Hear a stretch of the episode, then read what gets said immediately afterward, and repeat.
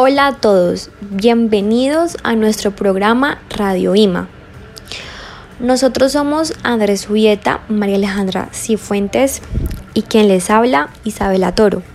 Somos estudiantes de la Universidad de de las carreras de Contaduría Pública y Administración de Empresas. Eh, actualmente nos encontramos cursando la materia ética empresarial y queremos compartirles acerca del, acerca del libro Ética de la empresa de Adela Cortina. En este espacio tocaremos temas que son de gran interés para cada uno de ustedes.